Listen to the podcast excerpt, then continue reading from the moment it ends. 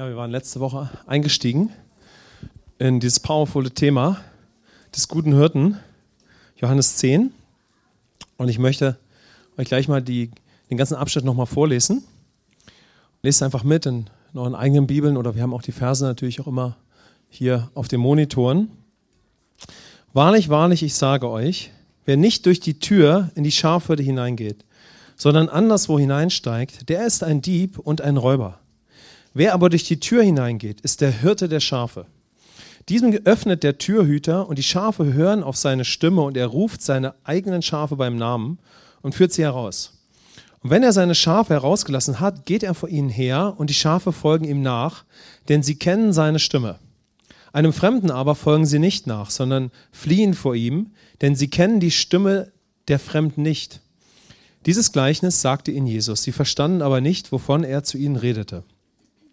Da sprach Jesus wiederum zu ihnen, Wahrlich, wahrlich, ich sage euch, ich bin die Tür für die Schafe. Alle, die vor mir kamen, sind Diebe und Räuber, aber die Schafe hörten nicht auf sie. Ich bin die Tür. Wenn jemand durch mich hineingeht, wird er gerettet werden und wird ein- und ausgehen und Weide finden. Der Dieb kommt nur, um zu stehlen, zu töten und zu verderben. Ich bin gekommen, damit sie das Leben haben und es im Überfluss haben. Ich bin der gute Hirte. Der gute Hirte lässt sein Leben für die Schafe.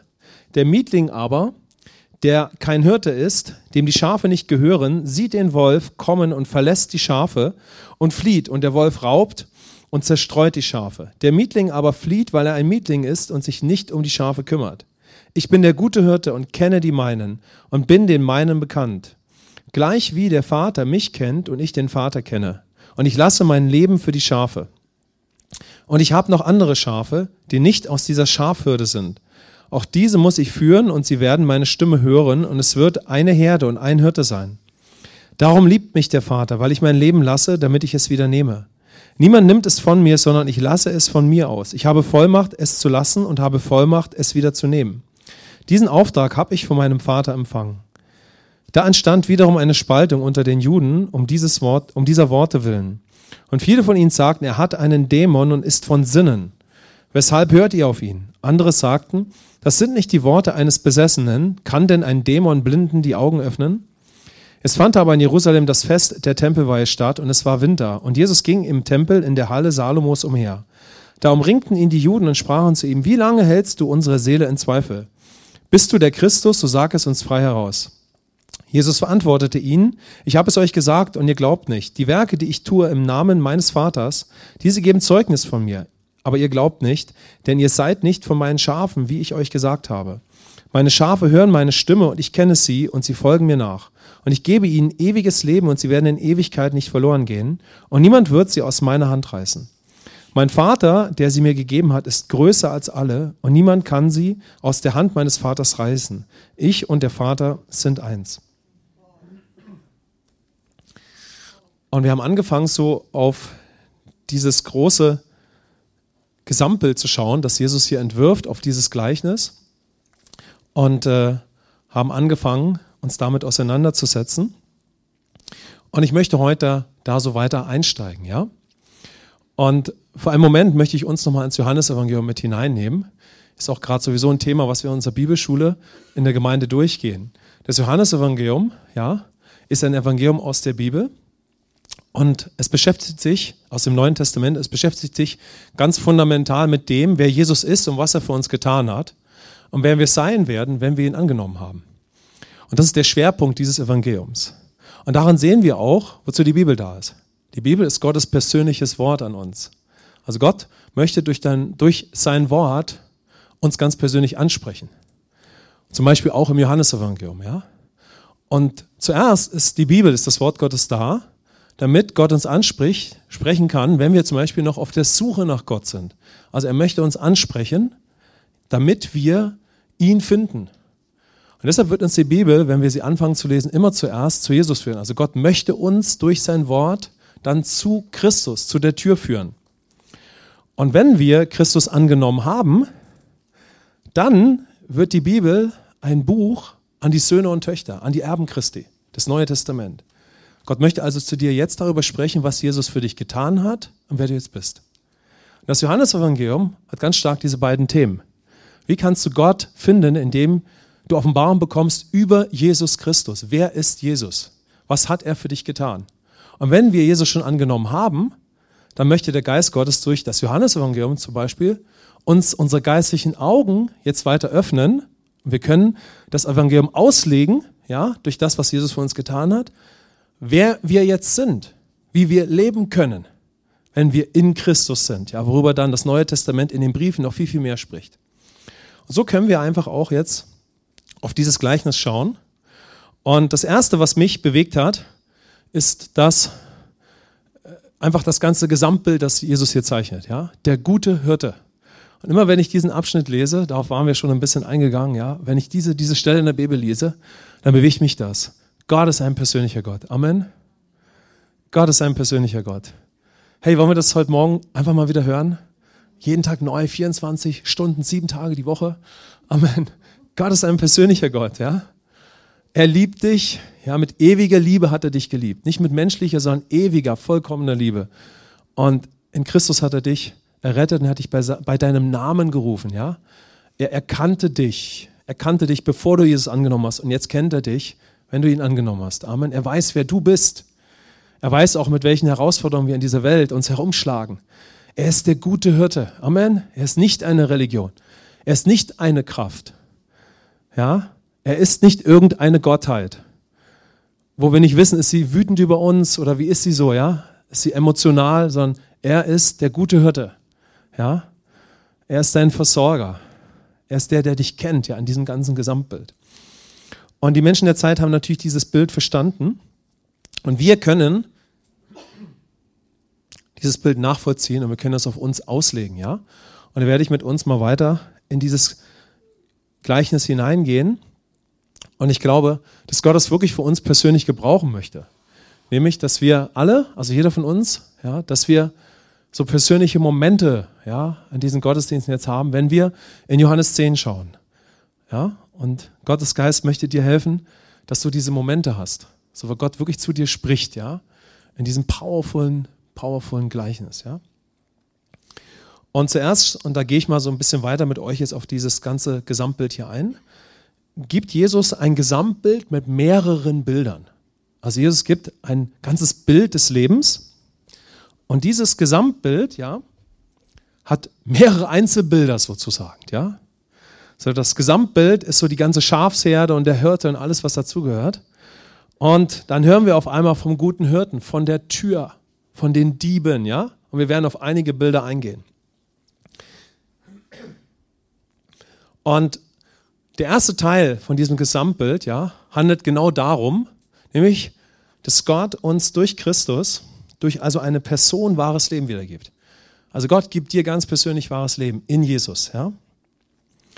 Er gibt es dir. Ja? Es geht nicht um Religion, nicht um eigene Werke, nicht um gute Gedanken, sondern christliches Leben hat von A bis Z etwas damit zu tun, was Gott für uns getan hat. Amen.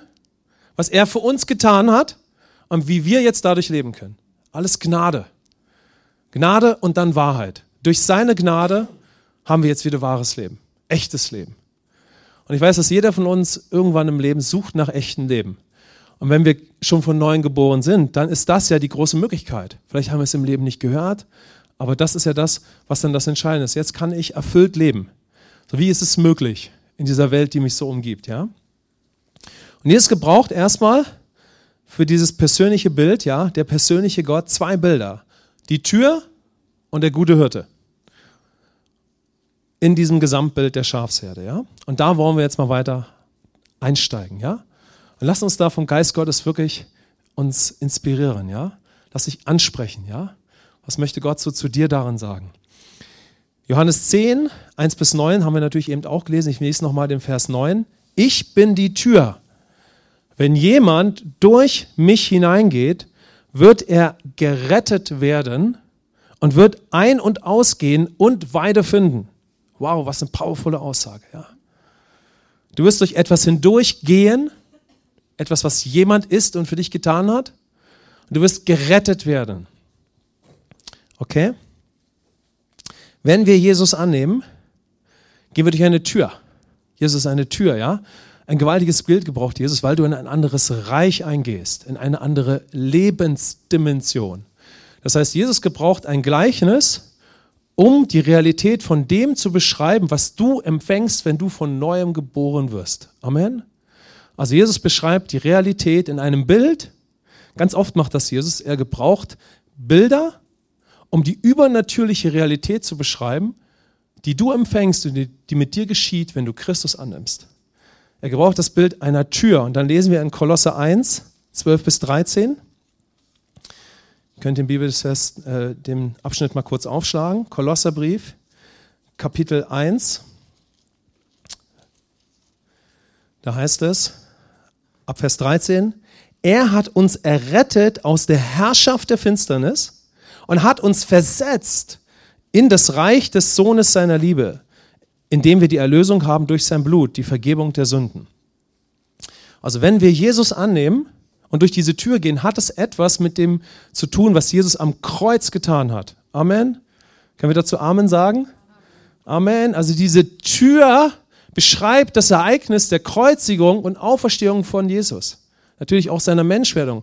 Alles, was er ist, alles, was Jesus ist, getan hat, ja, wie er gelebt hat, wie er getan hat, ist in diesem Bildnis des, der Tür enthalten, ja. Also Jesus geht letztendlich an das Kreuz, er nimmt die Sünde auf sich, die sündige Natur wird in Christus getötet und wenn du Jesus als deinen Stellvertreter annimmst, Jesus geht in den Himmel zurück, ja, dann ja, und du nimmst ihn dann an als den Herrn, ja, der dich in die Beziehung mit Gott dadurch zurückrettet, ja, dann wird der Geist Gottes in dir einen neuen Menschen erschaffen, wenn du Christus als deinen Stellvertreter annimmst. Ja? Du nimmst sein Werk am Kreuz an und du nimmst ihn als den auferstandenen Herrn an. Und dadurch ja, wirst du versetzt in das Reich Gottes. Du nimmst Jesus an und du kommst von einem Reich in das andere und du bist da drin. Amen. Du bist jetzt neu geboren. Du stammst von Christus. Du bist Kind Gottes. Du bist Kind Gottes. Amen. Du bist neu geboren. Du bist aus Gott geboren, wenn du Jesus angenommen hast. Du. Gott sagt du. Amen. Du. Du bist wiedergeboren zu einer lebendigen Hoffnung. Du bist nicht mehr von dieser Welt. Gott sagt nicht, wisst ihr, da gibt es eine Realität. Da gibt es einen guten Gedanken. Sondern Gott sagt, du bist wiedergeboren zu einer neuen Hoffnung. Amen. Wenn Gott in unser Leben tritt, dann sagt er du. Er sagt nicht Philosophie. Er sagt nicht einen guten Gedanken. Er sagt du. Was können wir schlussfolgern? Gott möchte mit mir über meine Errettung sprechen. Amen. Gott möchte mit dir über deine Errettung sprechen. Und er wird es immer wieder neu tun. Er wird es immer wieder neu tun. Menschen nehmen Jesus an und du bist bewegt, dass Menschen von neuem geboren werden. Amen. Du bist bewegt, wenn du den guten Hirten liest, weil du erfüllt bist davon, dass du gerettet bist, neu geboren. Amen. Und es ist der Heilige Geist, der das in uns lebendig machen möchte, ja? Wow. Hast du Jesus angenommen? Gott möchte dir sagen, du bist gerettet. Du bist versetzt vom Reich der Finsternis in das Reich Gottes. Du bist Kind Gottes geworden. Und das können wir empfangen. Und dann kann der Geist Gottes uns zur Schlussfolgerung führen und kann unseren Verstand erfüllen, ja? Du bist versetzt in das geistliche Leben im Reich Gottes. Du bist ein geistliches Sein geworden, ja. Kind Gottes mit der Natur von Jesus. Jetzt können wir daran hängen bleiben, ja, für die restliche Zeit. Lasst uns weitergehen, ja. Und lasst uns auf den nächsten Gedanken schauen, den Jesus sagt. Jesus sagt nämlich in Vers 8, lasst uns mal darauf schauen. Alle, die vor mir kamen, sind Diebe und Räuber, aber die Schafe hörten nicht auf sie. So, wer sind denn diese Diebe und Räuber? Da haben wir schon einen Hinweis. Jeder, der vor Jesus gekommen ist in unser Leben, und das haben wir alle gehabt, und er hat dir gesagt, weißt du, das ist das wahre Leben. Ob das nun eine Ideologie war, eine Religion oder eine Person, die sagt, hey, weißt du, wenn du mich hast, wirst du glücklich sein. Ja, wenn ich diesen Job habe, dann wird sich alles ändern. Ja, und so weiter. Wir können so viele Beispiele bringen, ja. Oder es ist eine Ideologie, eine Religion, ja. So. Jemand ist vor Jesus gekommen und hat gesagt, wenn du mich hast, wenn du das hast, dann wirst du das wahre Leben haben. Und das haben wir alle in der Regel ganz, ganz viel gehabt. Würdet ihr mir zustimmen? Ja. Mehr oder weniger, ja?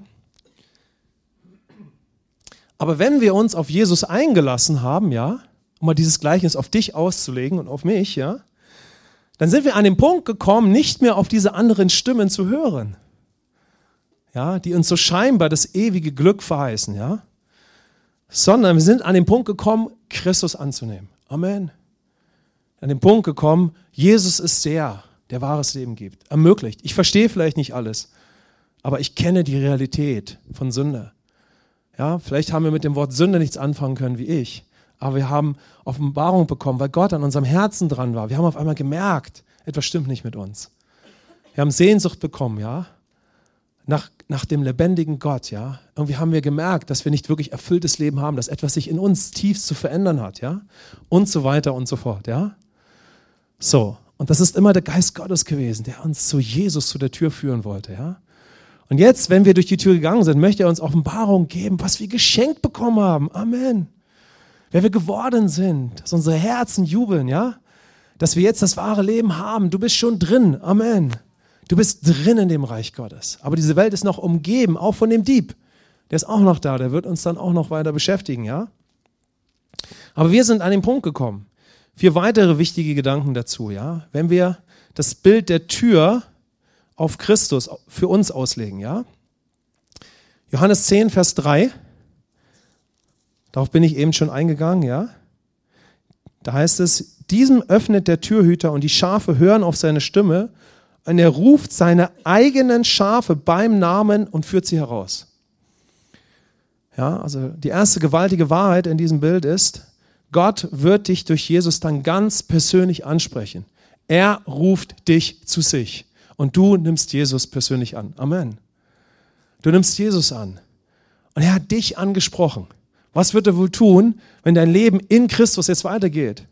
Er möchte dich immer weiter ansprechen als das, was er jetzt ist, der auferstandene Herr. Amen. Der Christus.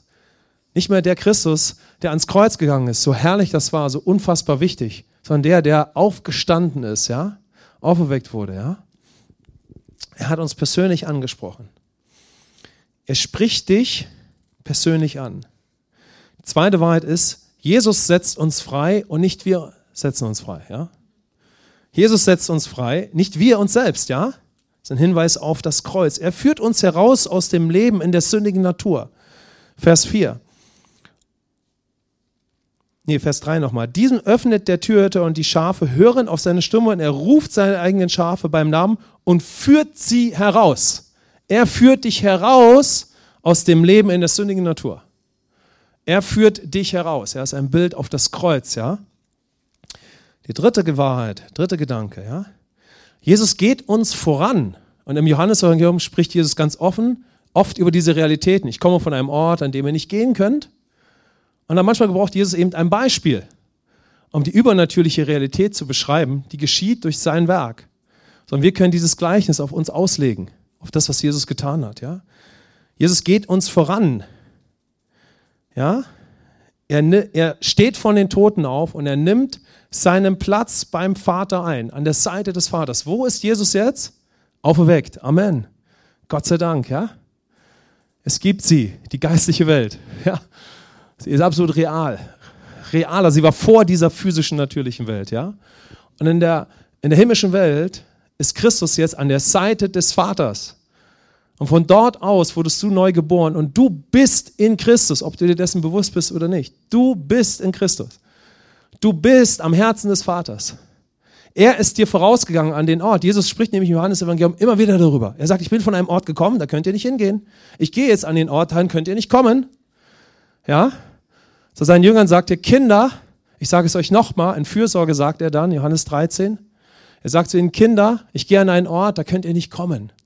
Aber Jesus wusste, ja, wenn sie bei ihm bleiben und ihn dann annehmen, dann werden sie auch mit an diesen Ort kommen. Amen. Und du bist jetzt an diesem Ort. Epheser 2, Epheser 2, Verse 4 bis 6. Ja, du bist mit versetzt in die himmlischen Regionen. Der Heilige Geist hat das größte Interesse, dass deine geistlichen Augen aufgehen. Wer du jetzt in Christus bist, wenn wir Jesus noch nicht hatten, wollte er uns zu Christus führen, dass wir Christus annehmen. Und jetzt möchte er uns die Augen öffnen, wer wir durch die Gerechtigkeit Gottes sind. Amen. Kinder Gottes und die neuen testamentlichen Briefe sind voll davon, ja. Es scheint so die absolute Mega-Normalität gewesen zu sein, dass darüber in der Gemeinde gesprochen wurde, ja, und dass die Gemeinde darauf gebaut wurde. Du bist Kind Gottes. Du hast eine neue Lebensposition. Jesus ist dir vorangegangen. An den Ort, an dem wir nicht selbst kommen können, ja? Und als du ihn angenommen hast, ja, lesen wir weiter, Vers 4, und wenn er seine Schafe herausgelassen hat, geht er vor ihnen her und die Schafe folgen ihm nach, denn sie kennen seine Stimme, ja. So, du nimmst Jesus an, ja, und dann wirst du diese neue Position in ihm haben. Und die vierte gewaltige Wahrheit ist, ja, jetzt kannst du Jesus im Denken und Lebensstil ähnlich werden, ja. Du kannst in das Bild Gottes transformiert werden. Erstmal folgen wir Jesus nämlich in den Himmel nach. Amen. Wir nehmen ihn an und werden aus dem Himmel neu geboren. Und dann folgen wir ihm nach, hier auf der Erde ihm ähnlich zu werden. In seinem Bild gestaltet zu werden. Wir können nicht in Jesus gleichgestaltet werden, wenn wir nicht vorher Offenbarung bekommen, wer wir jetzt in ihm sind. Dann werden wir ihn aber ähnlich werden können. Ja? Wenn der Geist Gottes uns lebendig machen darf, wer Jesus ist, was er für uns getan hat und wer wir jetzt in ihm sind, dann haben wir die Grundlage, ihm auch ähnlich zu werden. Wenn wir von unserem Verstand denken, Jesus ist ein Vorbild, ich versuche mal wie Jesus zu sein, wird uns das nicht gelingen.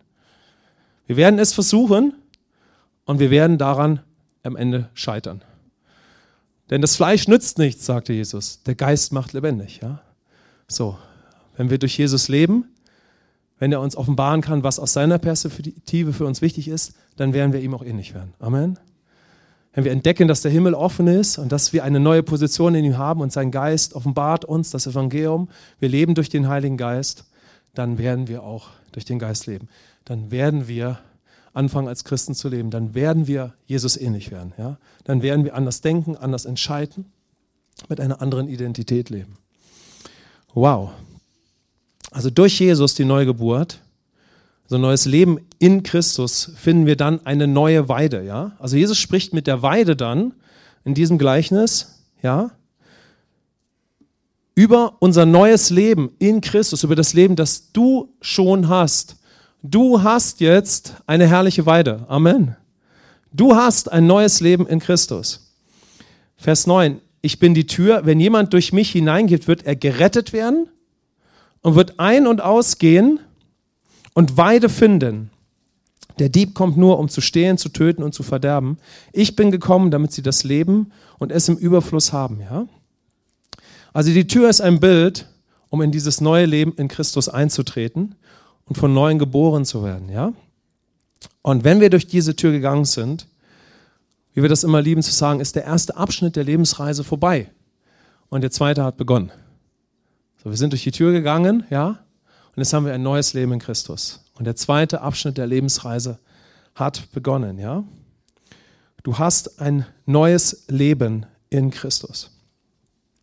Und dann möchte ich mit euch noch kurz auf den guten Hirten schauen, ja? Das ist natürlich jetzt eine ganz spannende Sache.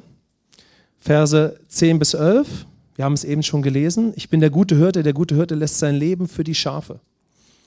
Und äh, dieses Bild von dem Hirten, ja, habe ich eben schon beschrieben. Es beschreibt, Jesus ist für uns wirklich gestorben und auferstanden, ja.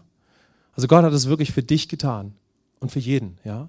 Ganz, ganz persönlich. Er ist der gute Hirte, ja. Er sieht uns, ja. Und in Jesus ist Gott dein Vater geworden. Schaut mal, die Worte der Bibel sind keine Floskeln, sondern die powerfulsten geistlichen Realitäten des Lebens. So, das heißt, das Wort Gottes sagt, durch das Blut des Christus und dass es geflossen ist, ja, bist du von Sünde frei und du kannst jetzt Gemeinschaft mit dem Vater haben. Im ersten Johannesbrief heißt es, dass die Kinder die Babychristen, die zu Kindern werden, zwei Sachen entdecken. Ihre Sünden sind vergeben und sie haben einen Vater. Amen. Und es ist der Heilige Geist, Römer 8, der dir offenbart, dass du jetzt einen Vater hast. Ja. Ja, du bist Kind Gottes geworden. Aber diese Realität, dass Gott wirklich dir Vater sein kann, hängt damit zusammen, was Christus am Kreuz getan hat. Deshalb ist es so wertvoll, wenn wir uns dann als Christen damit beschäftigen, wer wir jetzt in Jesus sind. Denn weil du jetzt in die himmlische Welt mit auferweckt bist, und weil du in Christus bist, bist du mit am Herzen des Vaters. Jesus ist wieder beim Vater und du bist in Jesus am Herzen des Vaters. Also kannst du im Namen von Jesus mit dem Vater sprechen, ja? Und er erkennt dich persönlich, ja? Und jetzt wird's spannend. Jetzt können wir sagen, Herr, hier bin ich. Ich gebe dir jeden Bereich. zeig mir deinen Plan, zeig mir deine Ziele. Ja, und wir können anfangen, wie Kinder Gottes zu beten. Wollen wir das mal kurz machen? Amen. Komm, ich sage mal, Jesus, die Woche gehört dir. Und Vater, dir gehört mein ganzes Leben. Zeig mir deine Ziele. Zeig mir deine Absichten. Für mich als Kind Gottes. Und bewahre mich, selbstzentriert zu leben. Mich zu verirren.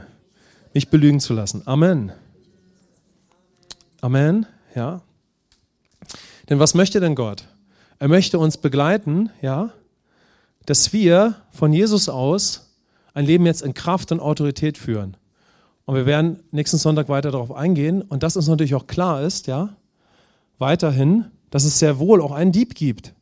Jesus scheint es sehr wichtig gewesen zu sein, in diesem powervollen Gleichnis unseres Lebens über sich selbst zu sprechen, über dich und auch über den Versucher. So, was versucht er? Ist immer wieder dasselbe. Dass wir aus eigener Kraft leben, mit den besten Absichten, dass wir vielleicht uns darin verstricken, selbstzentriert zu leben, die Botschaft unserer Gesellschaft. Lebt, lebt dich selbst aus, ja. Das führt dazu, dass wir so beladen sind. Lebt deine Emotionen aus, lebt deine Seele aus. Das führt zu den größten Schwierigkeiten des Lebens. Oder wir waren sehr religiös. Die Zeiten, in denen Jesus gelebt hat, waren Zeiten, wo die Menschen beladen waren von Religion. Sie waren beladen von Religion, ja. Das Gesetz zu halten und alles, was die Pharisäer noch oben drauf gepackt haben. Sie waren mühselig und beladen davon. Wir kennen so ein religiöses Leben nicht. Aber wir können mühselig und beladen sein von der Botschaft der Selbstverwirklichung, unsere Seele auszuleben. Ja, was alles wichtig ist, was wir alles brauchen, unsere Meinung, die ganze Welt ist davon voll um uns herum. Ja, und wir können darin sitzen immer mehr und in Jesus ruhen. Amen. Aber das wird nicht einfach so geschehen, sondern es geschieht, indem wir powervolle Zeiten der Anbetung haben, indem wir das Evangelium kennenlernen, indem wir Fürsorge erleben, wenn wir uns eben nochmal irren. Ja? Denn wenn wir ein Babychrist sind, wenn wir im Glauben anfangen zu leben, dann kann es uns passieren, dass wir noch alte Sichtweisen haben, dass wir alles Mögliche denken, ja. Wow, Gott ist gut, ja. Er ist in Jesus die Tür und er ist der gute Hirte. Und er hat uns echtes, wahres Leben gegeben. Und darauf werden wir nächstes Mal weiter eingehen. Und dass wir den Lügen des Feindes nicht mehr auf den Leim gehen müssen. Amen. Das heißt, beim nächsten Mal werden wir mal schauen, was sind denn die Lügen des Feindes? Habt ihr Interesse daran, die Lügen des Feindes weiter kennenzulernen? Ja? Aber bitte von Jesus aus. Amen.